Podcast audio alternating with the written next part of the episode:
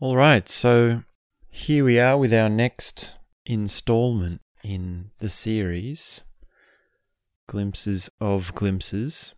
And this, of course, is a commentary on the book Glimpses of a Golden Childhood by Osho. And in a moment, what I'm going to do is we're just going to talk about Osho's bodyguard and a few of the things around what happened with him and just more in general with Osho's security. But before we get into that, I just thought I would read a little bit from the book just to give us a bit more of an idea of what he's like and what these sessions were like with his dictations. So in a previous chapter, we did talk about Osho relating to this Jaina monk, and there was quite a lot of controversy when he went to see this Jaina monk with his father and asked him lots of questions and really started pressing him about his religious beliefs. But that is sort of related to this passage here, and also related to this is the idea that, well, Osho didn't have much of an education, which was actually a good thing because that meant that the conditionings of the times were not impressed upon him. So let me read a little bit. This is from page fifty-seven, and we'll just we'll just see what he's saying in this session.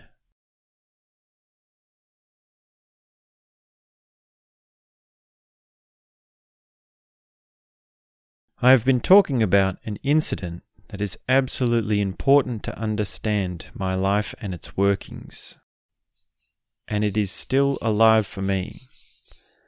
By the way, I was saying I can still remember, but the word remember is not wi- not right.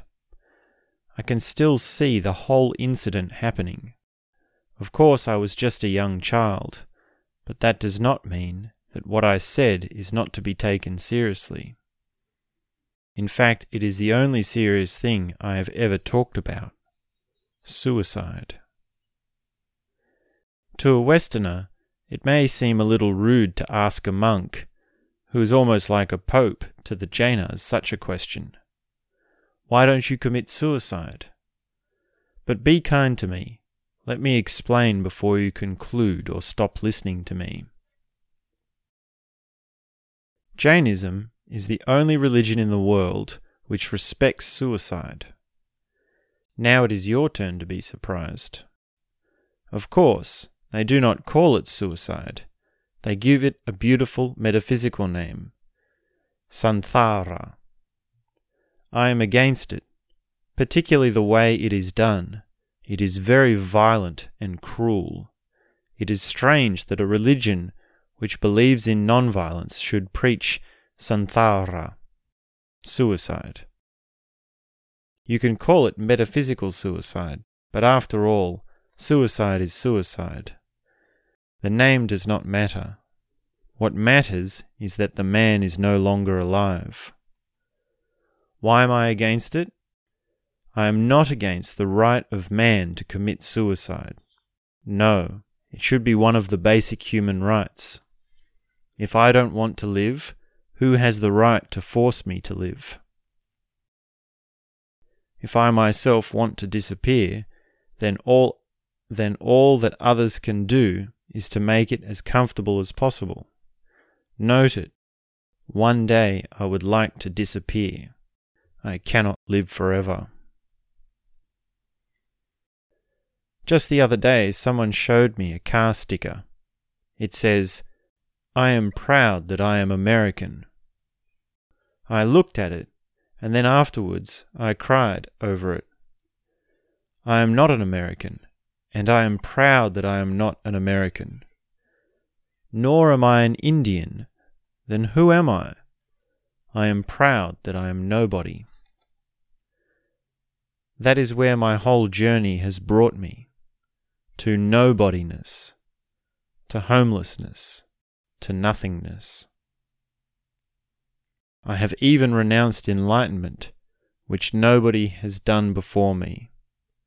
I also renounce illumination, the illumination of that German idiot. I have no religion, no country, no home. The whole world is mine." End quote.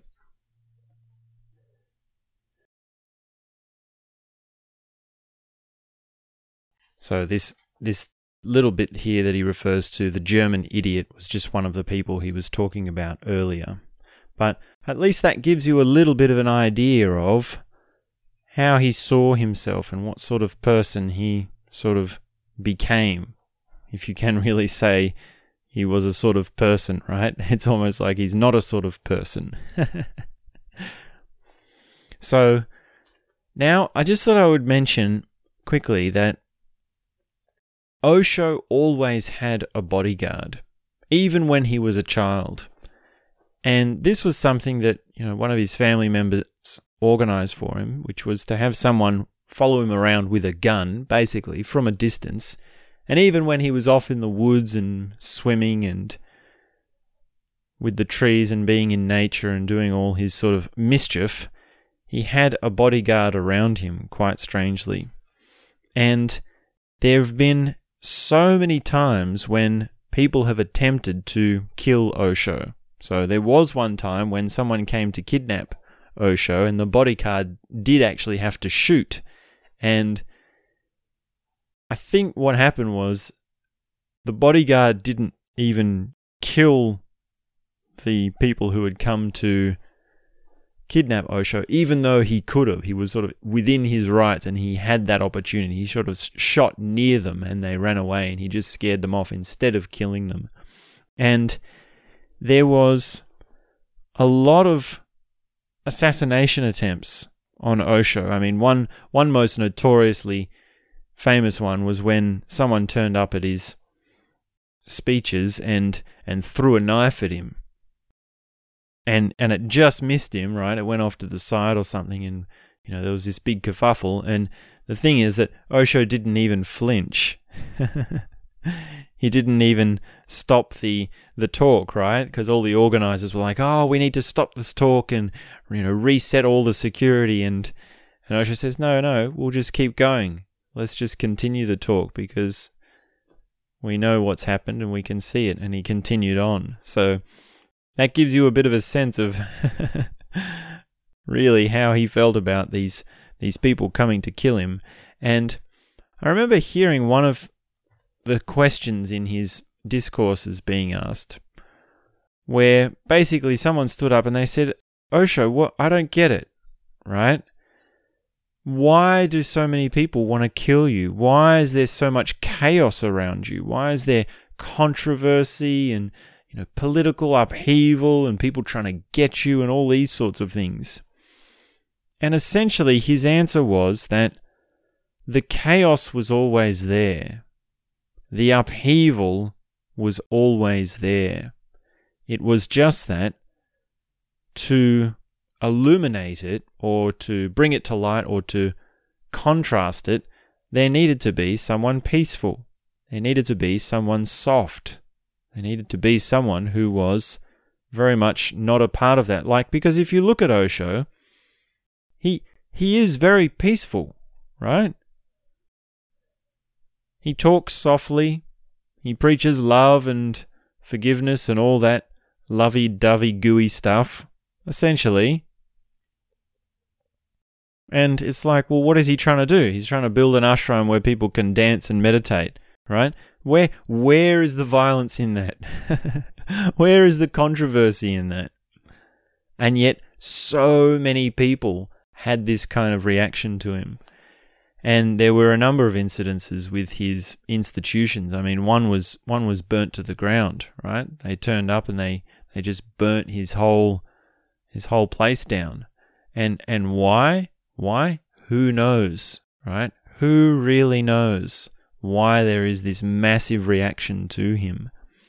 So that's a little bit about his bodyguard and his sort of way of understanding, well, why violence is sort of surrounding him, even though he is very peaceful. And he had a bodyguard throughout his whole life, not just in his childhood, but also throughout his later years. And of course he would have like a whole team of a whole team of security by the time he was blown up into the big phenomenon that he was. And there is another little story which sort of dovetails nicely with these illustrations, which is that Osho had a man who turned up who tried to kill him, and he made the attempt but then later organized to meet this man, and he sat down with him and he said to him, "If you can give me a good reason why I shouldn't live, I will stop breathing and die." And this was just like such a shock to the assassin. It was such a, a breaking realization that he actually became a sannyasin, and it was that was the turning point where he said, "This man is is something, someone I really do need to follow, and I really do need to learn from," because he couldn't think of a good reason. And to be given that option to say, "Well, state your reasons, and if it's right, I will go through it. I will go through with it because truth is more than, truth is worth more than life." It's essentially what he was saying. And that really was, well, quite an amazing gesture for Osho to say to someone who tried to kill him. Most people would be quite defensive, I think, against the people that tried to kill them. So that's a little bit about Osho's bodyguard and the chaos that surrounded him. And we will talk more in the next episode about some of the other little stories, as we have been in this series. So when you're ready, you can go ahead and check that out. Otherwise, thanks very much, and we'll be back soon with more.